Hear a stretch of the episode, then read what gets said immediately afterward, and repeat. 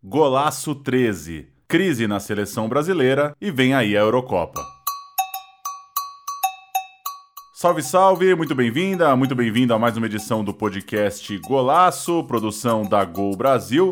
E hoje eu começo com dois recados bem rápidos. Esse é o último programa dessa temporada, porque a nossa equipe vai se dedicar às lives, aos debates, às reações durante a Copa América e a Eurocopa, então convido você a seguir a Twitch TV da Gol, é só jogar Gol Brasil, também procurar aí nas redes sociais para ficar por dentro dos nossos debates. A gente então dá um tempo nesse nosso podcast semanal para se dedicar à cobertura das duas competições de seleções, de acordo com as tabelas de Copa América e de Euro. E um segundo recado, aproveito para anunciar um novo programa por aqui, o Quadrado Mágico, um podcast narrativo que tem sido desenvolvido pela equipe da Gol em cinco programas, cinco episódios, para tratar da seleção brasileira, partindo ali dos anos de 2004, 2005, 2006, anos marcados por grandes vitórias, por muita empolgação e por uma queda bem frustrante na Copa do Mundo da Alemanha, para a gente entender o que aquela geração, o que aquele momento, o que tudo aquilo acabou representando para o ciclo posterior, para as novas estrelas da seleção e até hoje, até a seleção atual. A gente ouviu jogadores, membros da comissão técnica, jornalistas, enfim, uma produção bem legal, uma grande reportagem para refletir um pouco tudo que envolveu aquele time, aquele time tão conhecido, marcado pelo ataque com Ronaldinho, Kaká, Ronaldo e Adriano, além de Cafu, de Roberto Carlos, de tantas feras, como aquela seleção lembrada como o time do quadrado mágico, pautou algumas questões da amarelinha para os anos seguintes. Então você acompanha aí no feed da Gol Brasil, no feed do Golaço, o Quadrado Mágico vem ao ar nos próximos dias, cinco episódios desse novo projeto aqui da Gol. E a melhor maneira de eu retribuir toda essa confiança para as pessoas que estão ao meu favor e o respeito daquelas que são contra é fazer o meu melhor trabalho possível e poder fazer com que a seleção jogue bem e possa vencer. Essa é a minha atribuição. Esse é o meu lugar de fala, é isso que eu vou me ater. E vamos ao que interessa. No programa de hoje, eu, Paulo Júnior, recebo Alex Sabino, jornalista da Folha de São Paulo, que no meio dessa intensa, longa cobertura de seleção brasileira, reservou um tempinho para bater um papo com a gente. Sabino, a gente podia estar tá falando de uma viagem para Argentina, para Colômbia, para cobrir uma Copa América, mas estamos no meio de um turbilhão, talvez o grande turbilhão da CBF nos últimos anos. Como vai? Tudo bem, Paulo? Um abraço para você, para todo mundo que está ouvindo. É, seriam, seriam assuntos bem mais agradáveis, né? A gente falar sobre Argentina, sobre Colômbia, sobre a perspectiva de do que pode acontecer, sobre a possibilidade do Messi, enfim, ganhar um título pela seleção argentina, é, sobre ter uma Copa América um ano antes da Copa do Mundo, mas em vez disso, falamos sobre assédio sexual, falamos sobre é, presidente com constantes alterações de humor, sempre aparecendo pra, em reuniões em, alterado, segundo palavras de pessoas que participaram da reunião, e pandemia, vai ter Copa América, não vai ter Copa América no Brasil, então são dias bem agitados, né? dias de uma, uma crise atrás da outra. Pois é, a última notícia, a gente está gravando na noite dessa segunda-feira, o Brasil vai a campo na noite dessa terça contra o Paraguai em Assunção.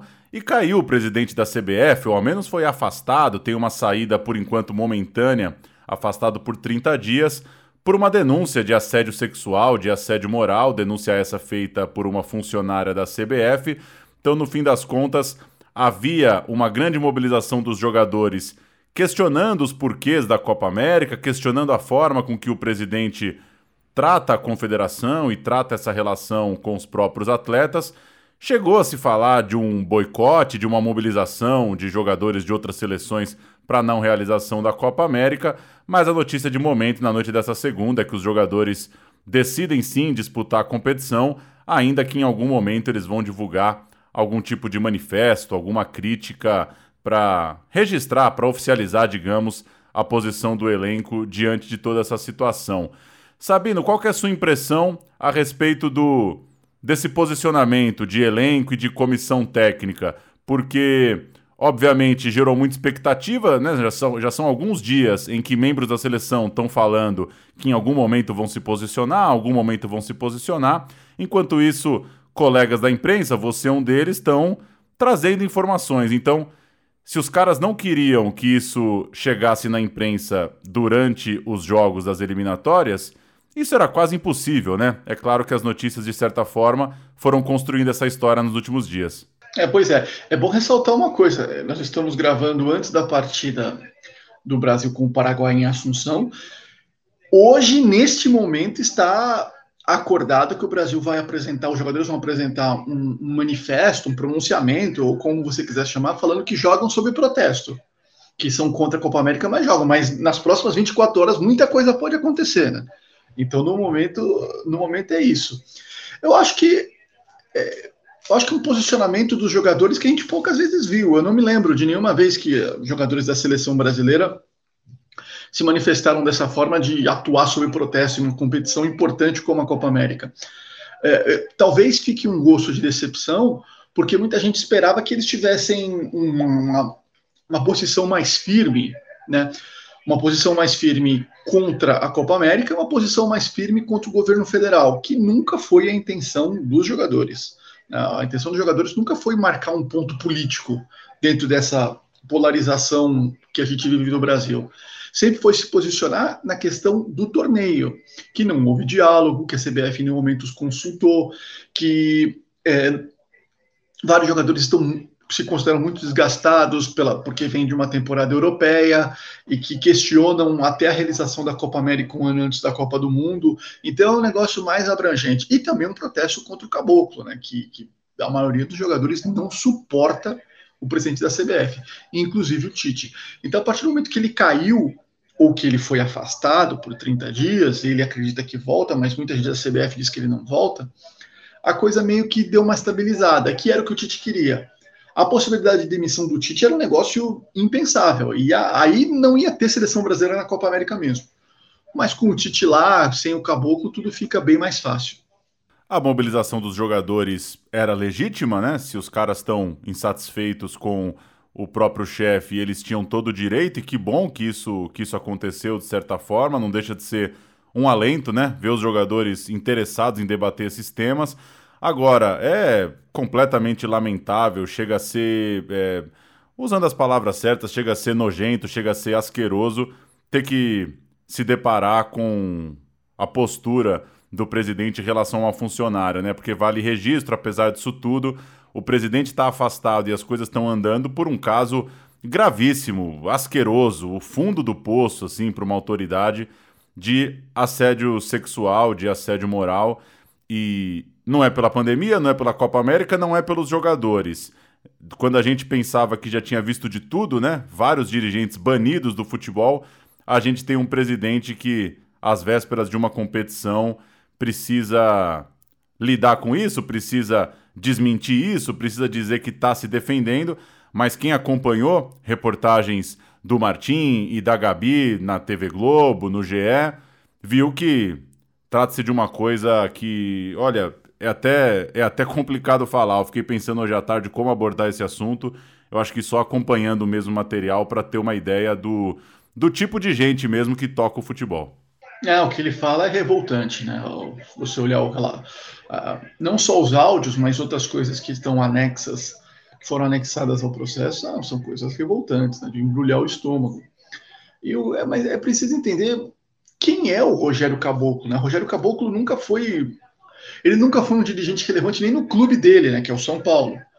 É, ele foi é, trazido à presença da CBF pelo Del Nero, né? Ele estava lá para ser alguém para estar a serviço do Del Nero, né? Por isso que ele chegou à presidência da CBF, por isso que ele estava lá. E só que ele não tinha, ele mostrou não ter grandes condições de ocupar o cargo que estava ocupando, o cargo mais importante do futebol brasileiro, nem no trato com os funcionários, há vários relatos de como ele tratava os funcionários, até diretores da CBF, e nem no trato com os jogadores, né? O momento que, que a corda esgarçou com a seleção foi quando teve a reunião, ainda antes da viagem para Porto Alegre, em que os jogadores questionam tudo isso que a gente já conversou aqui, e o Caboclo tem uma atitude assim que os jogadores consideraram ridícula, assim, de considerar que eu mando e vocês obedecem, né? Uma coisa muito, vocês são meus subordinados. Os jogadores, obviamente, não iam aceitar isso. Foi aí que a coisa degringolou de vez, né? Que já não estava boa e degringolou de vez. Para a gente fechar esse tema, Alex, entre os dois extremos, entre quem talvez pensasse que o Casimiro ia chamar uma manifestação de rua por um futebol popular e livre das amarras dos dirigentes. E também o oposto, quem acha que esses caras são completamente vendidos e, e apáticos. Tem um meio termo aí, né? Que pode ser uma coisa interessante para a gente entender o desenrolar. Me parece que a gente vive um momento e esses caras, eles estão acompanhando, né? O que acontece na NBA, o que acontece em Roland Garros, o que acontece na Fórmula 1. Me parece que há um momento em que o atleta se deu conta que, cara, dá pra gente depois do café da manhã pedir uma reunião com o presidente e dar uma cobrada, né? Essa essa autoridade na CBF, ela não pode, não precisa ser intocável como ela já foi muitas vezes, né? É, sem dúvida. Eu acho que eu acho que é uma evolução. Os jogadores estão se posicionando.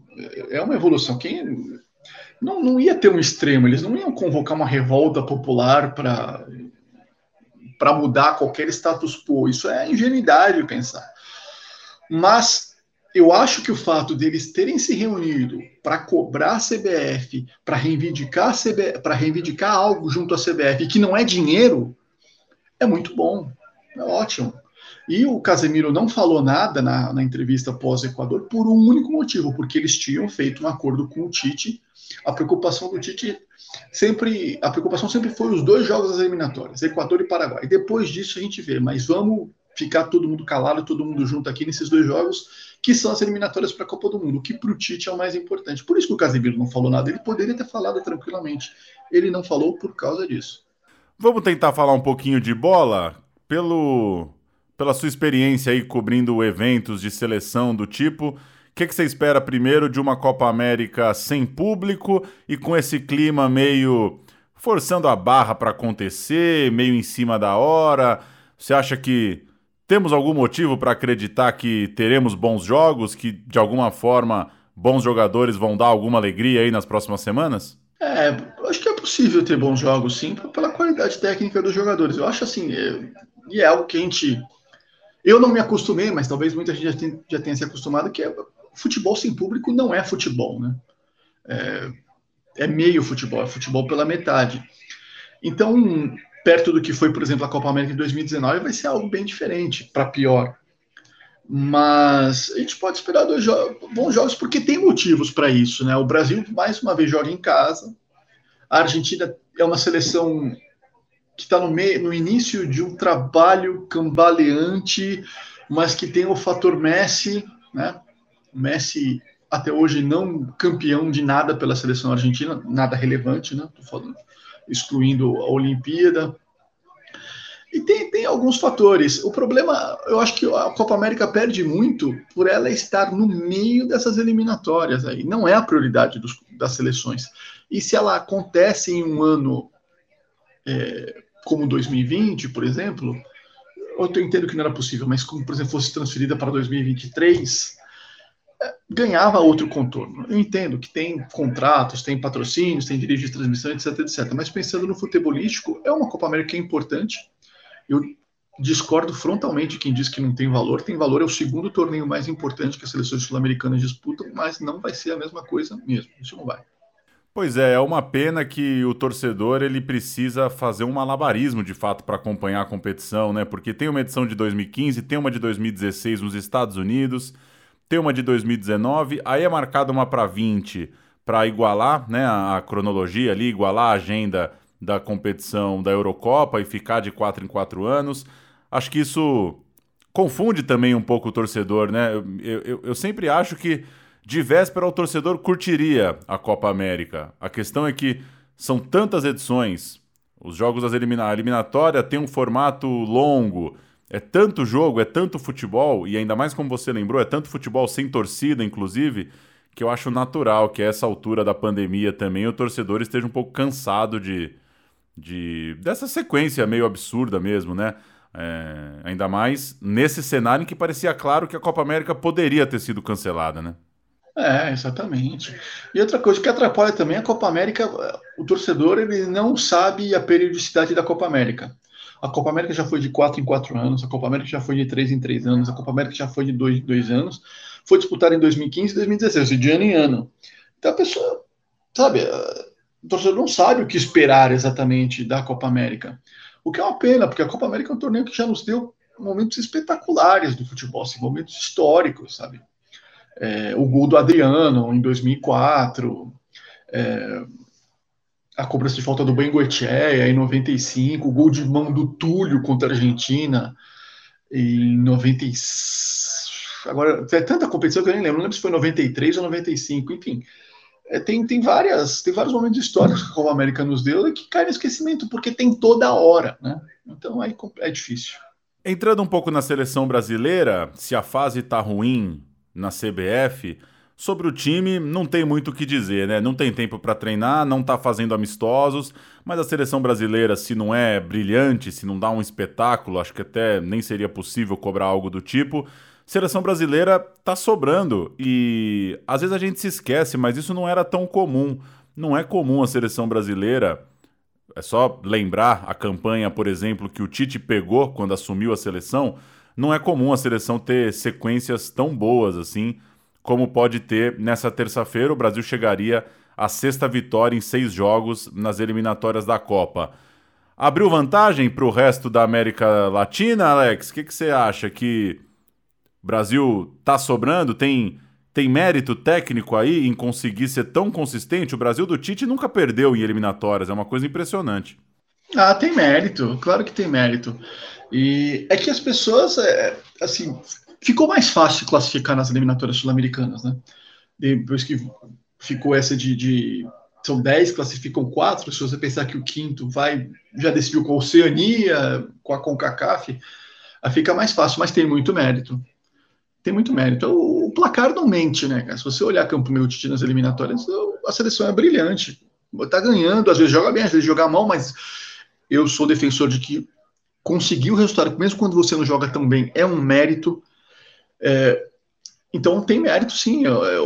O Tite tem uma ideia na cabeça de equipe, troca uma peça ou outra, tem os jogadores que ele confia, como todos os técnicos têm, tem um time cheio de jogador de qualidade, a gente vai olhar o time do Brasil, pô. Tem muito jogador bom. É, então tem mérito, claro. O Brasil está classificado para a Copa do Mundo, basicamente. Né? O Brasil está classificado.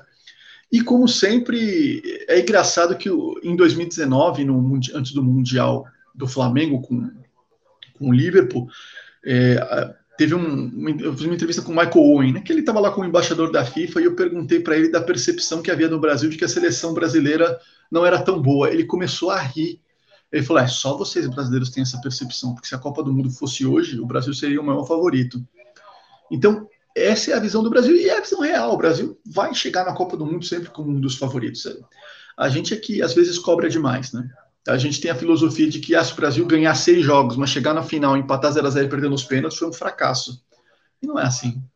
Tanto é que o Brasil não ganha do Paraguai em Assunção há coisa de 30 anos. Ou seja, se o time do Tite vencer na noite dessa terça-feira, ele não só dá sequência na boa fase, como mostra que ganharia um jogo que vários técnicos não ganharam. Para a gente fechar o Brasil, falar um pouquinho de campo. Aliás, o, o trechinho da coletiva que eu soltei do Tite aqui no início do nosso bloco era ele nessa segunda-feira falando que a resposta tem que ser pelo futebol. Inclusive, até me decepcionei um pouco com a fala do Tite. Ele na quinta-feira tinha sido mais aberto ao debate sobre a participação dos jogadores, da comissão técnica, ainda que, que a gente entenda o contexto e, e não, não deveria se empolgar com nada que tivesse acontecendo, um, aquele Tite de quinta-feira que falou sobre reunião de jogadores, sobre mobilização, sobre importância de chamar o presidente para conversar. Nessa segunda-feira, na, na coletiva pré-jogo, foi muito mais campo, adotou aquele discurso já bem mais conservador de que, olha, o, o, técnico de futebol tem que ser cobrado pelo campo, a nossa coisa é dar opinião sobre futebol. Enfim, para a gente dar o nosso pitaco sobre futebol, Sabino, Gabigol foi titular, há uma possibilidade do Gabriel Jesus recuperar a vaga, jogar na frente com Neymar e Richarlison, o Tite deixou isso aberto, algumas pessoas acreditando que ele vai com Gabriel Jesus. Que, que te parece a presença do Gabigol na seleção, dos grandes jogadores aqui do futebol brasileiro, e essas dúvidas que o Tite está carregando nesse momento, para a gente falar um pouquinho aí do ataque?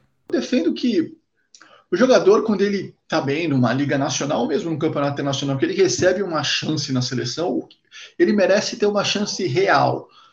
O que é uma chance real? É ter uma sequência de jogos. Né? Você não pode colocar um, um jogador 90 minutos, ele não vai bem, ah, não, não, vamos, vamos ver outro. Não, você tem que dar uma chance para ele, porque é outro time, são outros companheiros, é outra situação, é outra camisa, né? É outra situação. Então eu acho que eu acho que o Gabigol realmente não, não foi bem, mas ele merece receber mais chances. O Tite tem a espinha dorsal do time montada, né? Tem a defesa ali já praticamente montada, tem o que ele quer montado ele é muito protetor do Neymar, apesar de todas as besteiras que o Neymar faz, né? Ele é muito protetor do Neymar porque sabe que é, o Tite é um cara obcecado pela Copa do Mundo. O que importa para o Tite é, depois que aconteceu contra a Bélgica em 2018, é chegar em 2022 e ganhar. Ele, tá, ele faz tudo. Se ele tiver que proteger todo mundo para chegar em 2022 e ganhar, é isso que ele vai fazer. Então ele tem um esquema montado, ele tem uma maneira de ver o futebol que é, é, é não é tão parecida com o time do Corinthians, mas tem, tem uns lampejos ali, até porque ele tem mais, mais opções táticas, né? ele pode escolher quem ele quiser. Mas eu, eu vejo o Brasil numa situação muito boa em campo, numa situação muito confortável, que ele pode testar. O Tite poderia testar mais, até formações, é, peças, mas ele tem tanta certeza do que ele quer, de como ele quer, que ele, ele vai nisso aí. Se ele fizer um amistoso contra o Panamá, ele vai jogar nesse esquema. E se ele fizer um amistoso, ele jogar uma final da Copa América contra a Argentina, ele vai jogar no mesmo esquema. É, eu acho que ele. E, e, por exemplo, esse negócio que eu digo de você dar, dar oportunidade a pessoa se firmar, é o caso do Richarlison, né? O Richarlison se firmou quando ele teve uma oportunidade real de mostrar. O Richarlison é. Eu acho que hoje a gente não tem muito o que discutir a condição do Richarlison dentro da seleção brasileira. Então é isso. Pois é, concordo contigo. Acho que o jogador da Liga Nacional aqui, como titular da seleção, é uma notícia que é boa para todo mundo. É boa para o Tite, é bom para o torcedor aqui do, do clube brasileiro e é bom para valorizar o nosso campeonato, né? Para o cara não ficar pensando que ele precisa ir para a Europa para chegar à seleção, né? Concordo contigo e espero que o Gabigol tenha mais minutos aí. É, e o cara vai para a Europa, não é nem que ele vai para Inglaterra, para Itália, para Espanha. O cara vai diz que vai pra, por causa da seleção brasileira, ele vai para é, a Sérvia, né? Ele vai para a Ucrânia. Né? Isso não pode ser mercado para o jogador brasileiro. Né? Se o cara vai para campeonato de ponta na Europa, a gente já entende, mas para campeonato secundário, assim, realmente tem que questionar, principalmente jogador de ponta.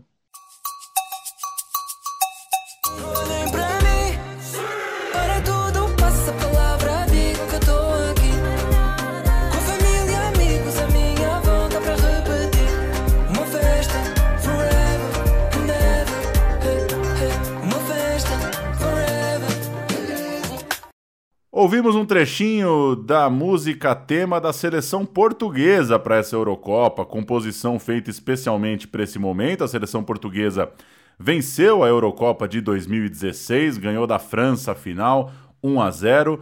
E tudo que a gente falou de Copa América, né, Sabino? Esquece. O, o europeu tá empolgado com a Eurocopa, não tem jeito, como sempre. É um torneio muito valorizado e muito querido pelo continente, né? Ah, é. É um torneio. Eles valorizam a Eurocopa como o sul-americano deveria valorizar a Copa América, mas a diferença é que tem de quatro em quatro anos. Né? Sempre foi de quatro em quatro anos a Eurocopa, se não me engano. Não sei se em algum momento no começo isso foi diferente, mas mesmo assim a Eurocopa é, ela deu uma bela inflada, né? Eu sou do tempo, eu já sou uma pessoa de uma certa idade, eu sou do tempo da Eurocopa com oito times, né? Né? E hoje ela, essa Eurocopa tem 24. Mas é um barato. Eu, eu, eu, o europeu gosta, ainda mais que vai ter torcida, né? O público vai ser não tão grande, mas vai ser torcida, mas vai ser um barato. Eu, esse clima meio de Copa do Mundo, de dia que tem duas, três partidas de seleção, eu acho demais. E o europeu também curte bastante, até porque vai estar no meio do verão deles, né? eles vão poder sair, beber cerveja, ver o jogo juntos, uma coisa que dá muita inveja na gente. E é um alento para seleções pequenas e médias, né? Porque 24 classificando 16, a Eurocopa tem oitavas de final, né? Passam alguns terceiros. Então é a chance de muita gente de um, de um escalão mediano jogar um mata-mata de Euro e, e ter uma história. Às vezes a grande história da seleção, de toda uma geração, acontece numa dessas.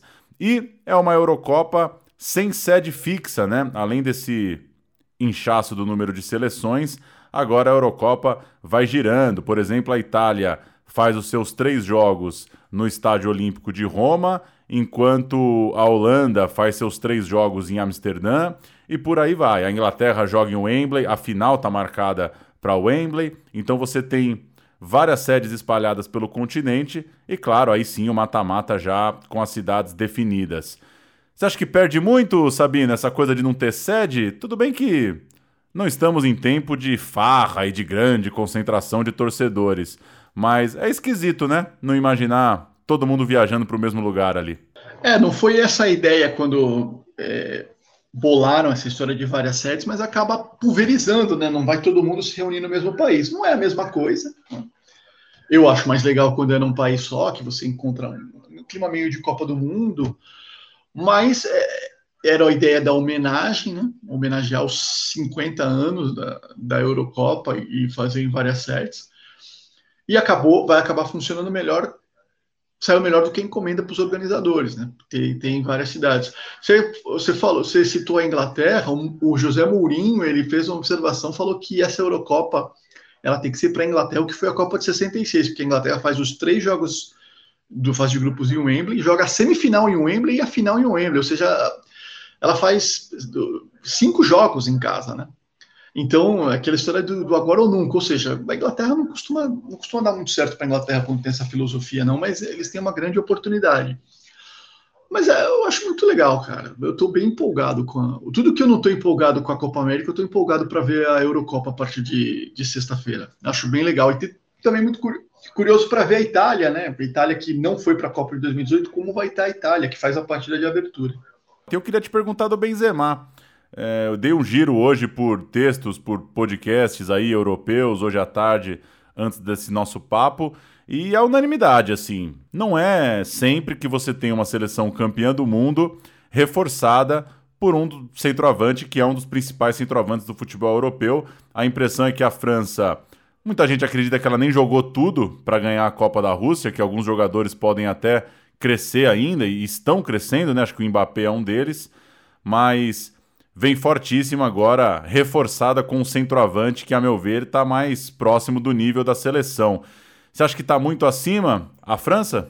Não, a França tem o melhor time. Você estava falando da Copa do Mundo, é, é, realmente curioso. Se a gente for olhar a campanha da, da França na Copa do Mundo, a impressão que passa, às vezes, é que a França jogou bem quando precisou, né?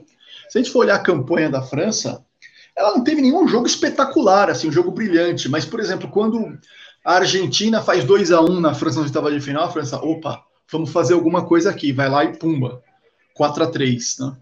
Quando a Croácia empata o jogo na final, a França, opa, vamos, vamos resolver isso aqui. E abre 4 a 1 e termina 4 a 2 Então a impressão que passa é essa. Que a França não jogou tudo que podia realmente. E agora, e a França na Copa do Mundo tinha o Giroud, né, que não fez nenhum gol, mas era um jogador taticamente bem importante para o Deschamps, na questão de prender a bola no ataque, dar tempo para os meninos chegar, abrir espaço. Só que o Benzema é outra coisa, né? O Benzema é um baita centroavante super centroavante, um baita jogador, e não tem como você. Não há. Não há nenhum analista tático que vai conseguir provar que a França é melhor com Giroud do que com Benzema. Benzema é muito mais jogador. Assim, no futebol, as coisas não correm normais. Mas se, se correr normal, a França é favoritíssima para o título. Muito favorita. E pode, eu só queria ressaltar um detalhe que eu estava pensando nisso hoje é que um título da França pode coroar o primeiro volante eleito melhor do mundo no final do ano, né, Paulo? Será que, que né? tem moral para tudo isso? Porque é uma escolha ali que ele depende de uma popularidade global, assim, né? É, então. Mas o, o, tem, o momento é dele. Assim, você olhar as redes, né, que hoje contam muito, o momento é dele. Os elogios do mundo do futebol para ele são enormes. Ele ganhou, ele fez parte do time que ganhou a Champions League, o que é muito importante. Se tivesse ganhado o City, se tivesse tudo corrido bem para o De Bruyne, eu diria que o De Bruyne era favorito. Mas vai que a Bélgica ganha o De Bruyne decisivo, isso pode mudar. mas eu digo que pela primeira vez é possível. Eu vejo como possível. E também torço para isso, porque eu acho que Kanté é um personagem sensacional, um jogador sensacional, um personagem sensacional do futebol. Mas é uma coisa que, que eu acho interessante, é um fator interessante dessa, dessa Eurocopa. Seria bem legal mesmo. Tem muita história boa na Eurocopa. Portugal defendendo o título com Cristiano Ronaldo. Tem a Inglaterra que você citou, podendo ter essa jornada em casa para confirmar uma retomada. Um... A Inglaterra viveu um alto astral na Copa da Rússia, né? Conseguiu chegar longe, conquistar bons resultados. Tem a Bélgica, que fez uma Copa também muito boa, venceu o Brasil, foi longe, tem uma turma muito talentosa.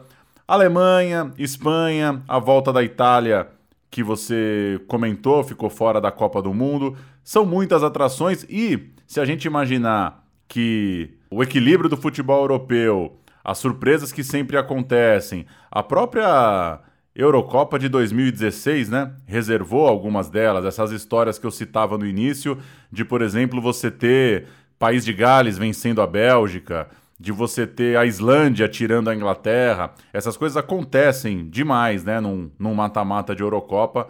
Acho que tem tudo para ser um, um belo de um campeonato. Ah, vai, vai ser. Tem, tem vários fatores. Tem a, a, volta. Tudo bem que não é um time, nunca foi uma seleção relevante, mas que sempre esteve participando e não, nunca mais apareceu. Tem a Escócia, tem a presença. Tem, tem seleções que podem surpreender, né? A Rússia, né? A Rússia chegou nas quartas de quase foi para a semifinal jogando em casa a Copa. A Copa. E agora? É, tem, tem vários fatores interessantes. A Croácia, vice-campeão mundial. Pô, cara, para falar do que a gente gosta, que é futebol, vai ser interessante demais, vai ser muito legal. Prepare sua cerveja ou prepare seu guaraná para você que não bebe, porque a maratona vai ser intensa. Na sexta-feira já começa a Euro Turquia e Itália. Sexta-feira, quatro da tarde, no Olímpico de Roma. E aí uma grande maratona de jogos, mais ou menos num ritmo de Copa do Mundo, três jogos por dia e numa sequência ali que o torcedor consegue assistir os três. No sábado, por exemplo, jogos às 10, às 13 e às 16 Maratona de Eurocopa, maratona de Copa América. E como a gente vive no Brasil, aí eu não sei se é um privilégio ou se é um sofrimento, o Brasileirão também não para, né, Sabino? Então, é estoque duplo, porque não bastasse o cara mergulhar num Dinamarca e Finlândia, ele depois sofre com o time dele ainda no jogo da noite. Você sabe, Paulo, que teve, uma, teve um. faz muitos anos já, a Placar fez uma matéria que putz, poderia ser repetida agora, seria mais engraçado ainda. Eles pegaram um repórter e eles colocaram para é, ver todos os jogos que passassem na televisão. E o cara fez um exame médico antes e um exame médico depois, isso por uma semana. Cara, foi muito interessante. Se fizesse hoje essa matéria, seria demais, porque nessa semana agora, que vai a partir de, de sexta-feira, sábado, pô, vai ter jogo do, da meia-noite às 11h59, sabe? É muito jogo. É uma loucura, é uma loucura. Alex Sabino, repórter da Folha de São Paulo, um prazer ter sua presença aqui no papo. Deu para a gente dar uma passada aí pelas competições e pelo caos da Confederação Brasileira de Futebol. Leiam o Sabino, imagina que você que, que acompanha futebol, que ouve nosso programa, já esbarrou com textos de Alex Sabino na Folha de São Paulo. Valeu demais, viu? Obrigado pelo papo e Boa jornada aí nessa dura sequência de quem apura a seleção brasileira. Não teve sossego nos últimos dias e suspeito eu que não terá é, num futuro muito breve. Maravilha, obrigado, Paulo. Obrigado pelo convite. Foi uma satisfação, um prazer é, para falar sobre a parte da CBF, mais ou menos, mas falar do futebol, Copa América e Eurocopa foi bem legal. gostei bastante, estou à disposição. Um abraço.